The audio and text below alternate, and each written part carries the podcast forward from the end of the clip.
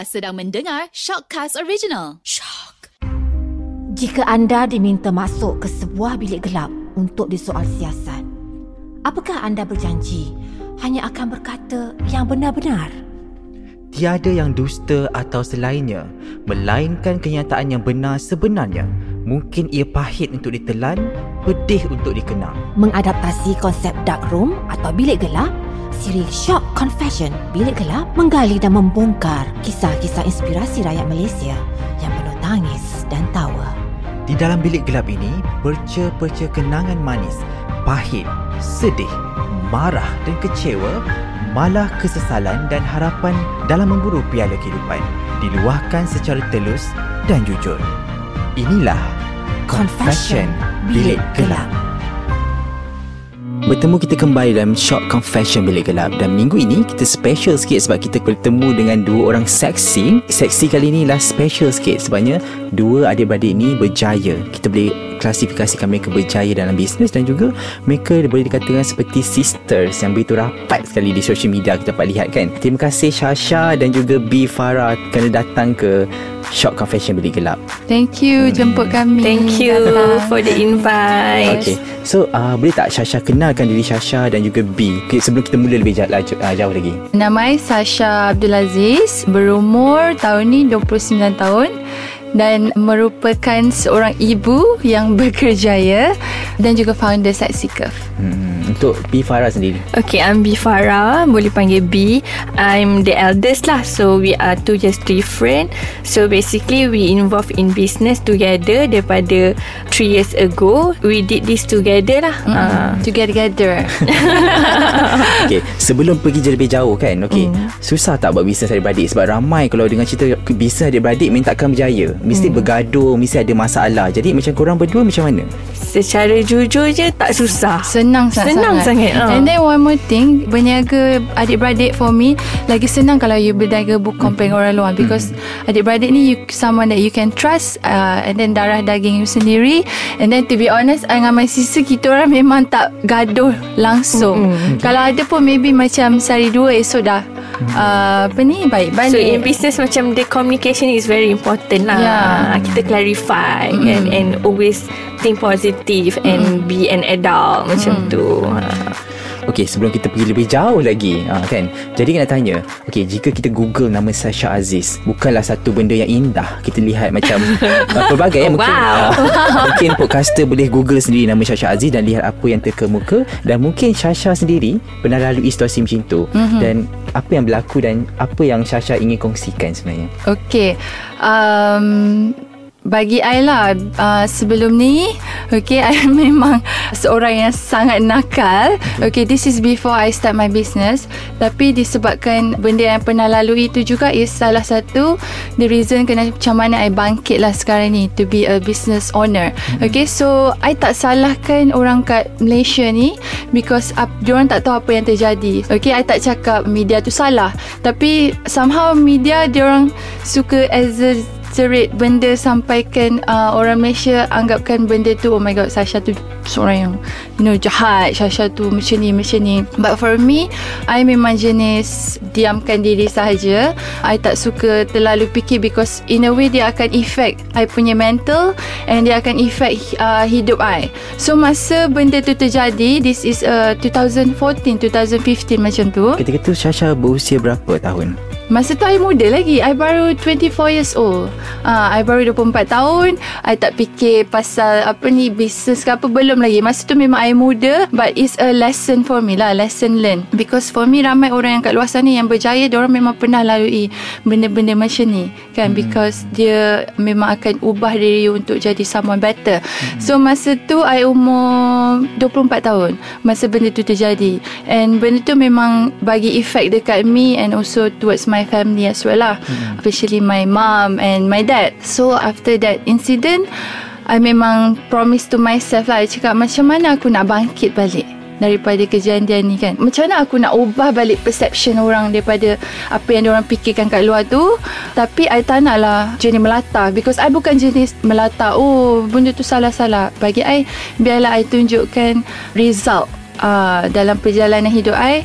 So dari situ I bangkit I fikir macam mana aku nak jaga nak balas balik jasa ibu bapa aku macam mana aku nak apa ni happykan balik family aku. Sebab benda tu effect somehow effect kita manusia itu lumrah so that's how I start my business and masa I start tu pun memang I fikir okay dah I tak nak I nak tutup buku macam tu I nak a new life uh, I nak move forward I nak jadi seorang yang berguna macam tu and I nak bantu orang kat luar sana Okey, Yeah. tambah satu lagi. Okey. Okey, okey. Untuk korang ni kategori mangsa keadaan lah. Jika dia kata, katakan bila menjadi mangsa kepada social media, netizen cuma mengatakan yang benda tak elok kan. Benda tu Hmm. kita, kita kategorikan sebagai bully. Jadi macam nasihat korang kepada orang kat luar sana mungkin melalui situasi yang sama macam korang. Apa dia nak buat? Macam kadang-kadang dia terpaksa macam ada ada tindakan salah, terpaksa bunuh diri kan. Kita, itu yang kita nak Hmm, dengar. itulah. Terpaksa macam depress. Jadi kita nampak kedua-dua ni tiada yang masalah depress tu tiada eh. Tak ada, tak ada, tak ada. Dia juga stay, stay positif. Jadi Ah. macam mana apa yang orang perlu buat dulu kalau dibuli oleh netizen? Oh Okay Macam B dia tak pernah Dia tak selalu kena bully Tak I kalau kena bully pun I delete Tak apa I macam Tak layan Just just ignore Ignore, Ah. ah. Sebab kalau kita layan Maknanya negativity tu Dia dah, dah Melekat. Akan meresap Ke dalam badan-badan kita ni Jangan ah, Macam tu So tepis Tepis ha, Macam Betul Betul ah.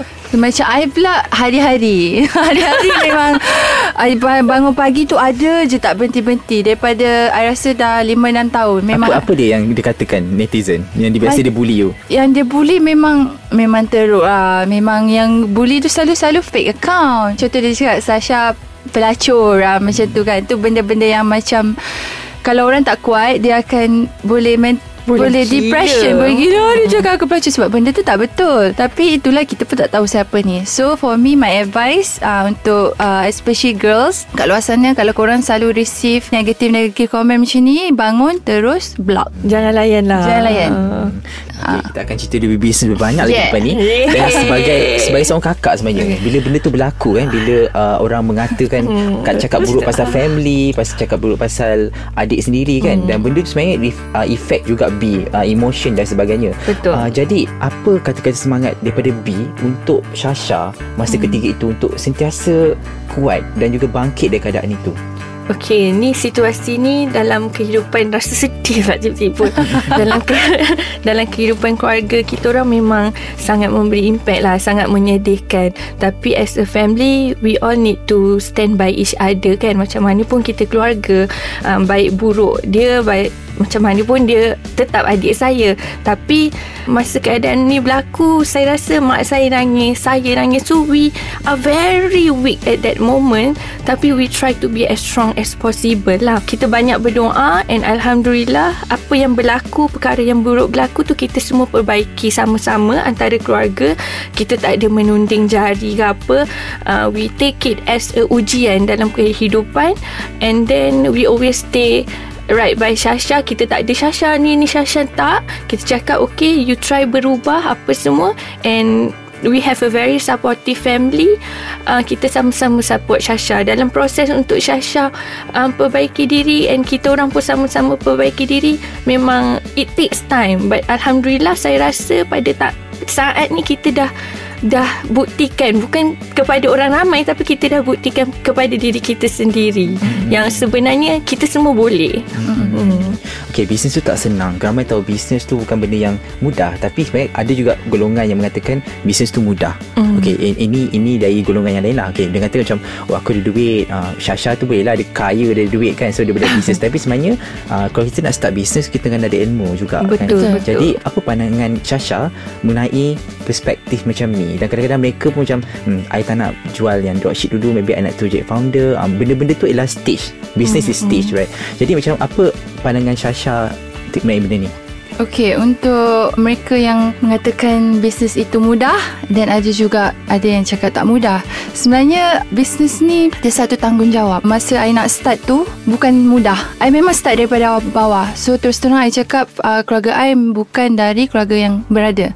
Uh, kita orang memang keluarga yang biasa-biasa je. Memang I dengan my sister kita orang memang start daripada bawah daripada orang biasa. So macam I dengan B kita orang banyak belajar through business.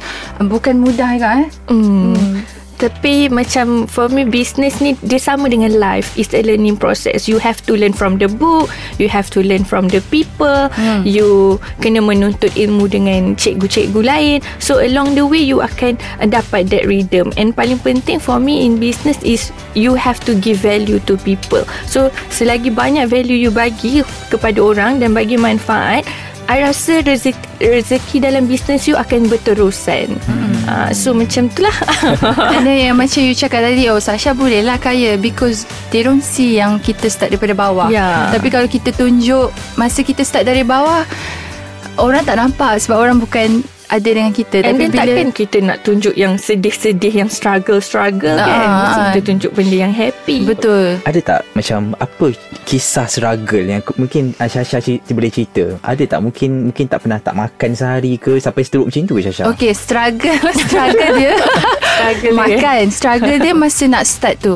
Masa nak start tu Kita tak ada siapa-siapa. I memang uh, I dengan Dengan my sister je lah. So kita orang lah yang Buat postage. Kita orang lah yang uh, Uruskan uh, Parcel apa semua Waktu pukul Sebelum pukul 6 petang Nak hantar. And then you bayangkan Satu hari order Macam 60 80 So kita Berdua je lah yang Dia Berhentam masa selama ni Kita ni sem- Tak pernah ni buat kerja. Ah, and Tiba-tiba then nak kena, kena oh buat kerja. God. Atau, Macam struggle tu real lah. Tapi memang fikir Okay aku nak kena buat ni Untuk uh, masa depan macam tu. So kita Itulah struggle dia. Tapi banyak lagi struggle dia Sebenarnya Macam B sendiri uh, Apa kata-kata Yang B rasa itu Satu hinaan Tapi Menjadikan B kuat?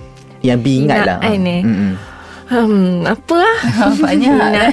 Kan banyak. Kadang-kadang orang suka cakap macam Ah, macam tadi lah you cakap Alah Diorang tu uh, Belanja ah, Macam tu kan ah, Diorang tu uh, Memang dah ada followers banyak. Tapi banyak je Macam Kalau kita tengok kan Banyak je orang yang ada followers Banyak je Orang yang memang berduit. Tapi bila diorang buat bisnes Tak jadi.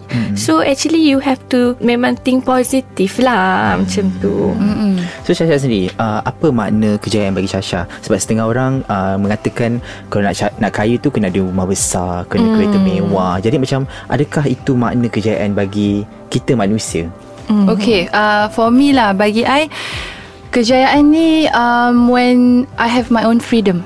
Uh, Itu maksud kejayaan Which is freedom tu um, Dari segi I boleh membantu Bagi kepada mak bapak I Itu yang paling penting Number one.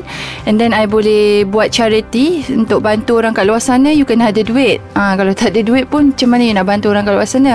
And then memang I perjuangkan I nak bantu wanita yang kat luar sana tu uh, Yang sebenarnya kita semua boleh make money Kita boleh berdikari Kita boleh jadi seorang wanita yang cantik Independent Yakin And have a good life. Uh, So for me kejayaan I uh, Itulah maksud. Hmm, macam B sendiri uh, Mungkin korang ialah package ya? Macam cakap macam Hmm. dilahirkan Sebenarnya dilahirkan cantik macam kan? Tapi sebenarnya korang.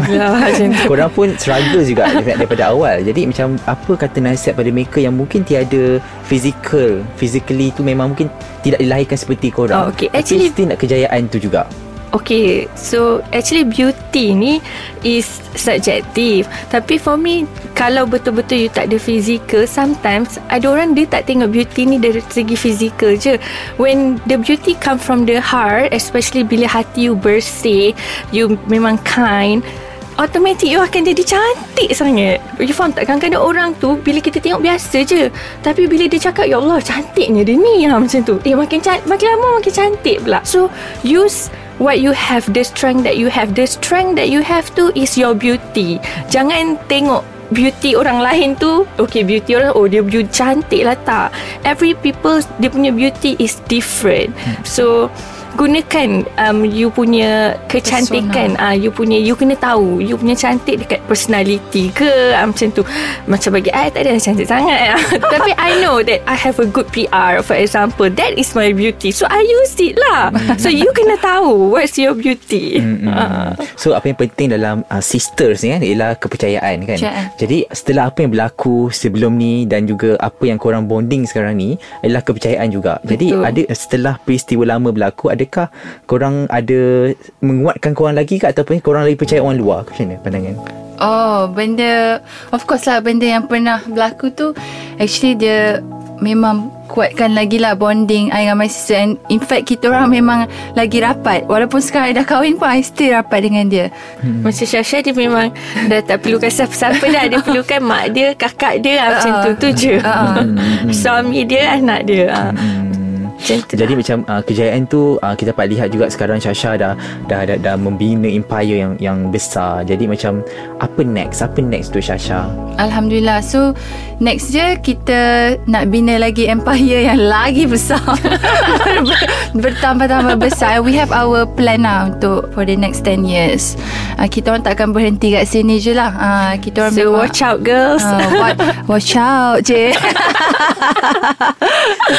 Uh, jika kita lihat sekarang eh um, macam perjalanan hidup korang lah kan ada jatuh bangun dan sebagainya kan. Betul. jadi ketika MCO berlaku kan PKP ramai tak boleh keluar rumah dan sebenarnya ramai yang mengalami tak ada kerja dibuang kerja ada masalah emosi ada masalah yelah kan benda, benda tu bercampur baur jadi apa nasihat korang? Sebab korang pernah lalui situasi itu? Di, dikecam dihina. Jadi apakah point korang dan apakah kata-kata semangat untuk orang di luar sana untuk jangan give up? Masa MCO memang Memang I rasa Life semua orang berubah. Uh, ter- Ada yang Makin teruk Tapi ada juga yang makin okay So yang makin teruk ni Memang we have to stay strong. And we have to stay strong Buat masa ni Memang kita kena ada support system Yang sangat kuat. Especially Family and friends. So we have to stay together And like Kita fikir sama-sama Nak buat apa. There's always a way. And itulah Stay strong Be with your family. Because That's the only thing We can do During that time kan? And talk to each other. So I rasa The most important thing is To stay positive And kalau boleh Ada masa to exercise Because when you exercise You can think wiser. Untuk Syasha sendiri pesanan? Macam I uh, Always remind Even People surround me lah To always stay positive. Mm-hmm. uh, Because positive ni Macam mana kalau you Always fikir-fikir negatif kan Dia akan Affect you punya mental And then you akan Give up And then you Tak nak buat apa-apa dah. So Untuk nasihat I Always stay positive uh, Macam masih cakap Be strong And um, Memang kena perlukan Support system yang kuat Hmm. Soalan terakhir saya Jika ada komen-komen yang uh, Judge orang Judge kita mm. Melalui penampilan kita mm. Apa yang anda akan lakukan. Oh. Hmm. Okay, kalau orang ada macam bash-bash komen pasal penampilan I, I memang tak reply. I terus block from my life Uh, uh. uh, Macam tu Because For what? Uh, betul? Yeah Tak buat apa-apa I. Buat bodoh je. Bodoh je eh? Yeah Serius. Alright Jadi itulah dia Kedua-dua sisters ini Kita dapat lihat sangat Tabah hadapi Kehidupan-kehidupan harian mereka Dan sebenarnya Syasha bukan saja Popular di social media B juga membantu dia juga Untuk Betul. lebih popi- uh, Untuk uh, berada di landasan yang betul Dan Betul. apa kata-kata semangat terakhir Daripada korang berdua Okay lah untuk mereka yang kat luar sana Always stay positive And then kalau untuk kata-kata yang I boleh bagi Kalau korang nak be successful Okay kita boleh cuba berniaga. Uh, Berniaga memang bagus And then dia memang boleh membantu to have a good life Okay and then stay strong and keep on going. Dia buat perkara yang kita suka Dan kita perlu bangkit daripada kegagalan. Jadi itu yang Betul. kita dapat mesej Rangkumkan mesej tu dari kedua sisters ni Dan terima kasih pada anda berdua Untuk kerana hadir di Confession Bilik Gelap ni. Thank you. ah, Dan kita akan bertemu lagi Untuk episod akan datang dengan guest yang baru. Okay, terima kasih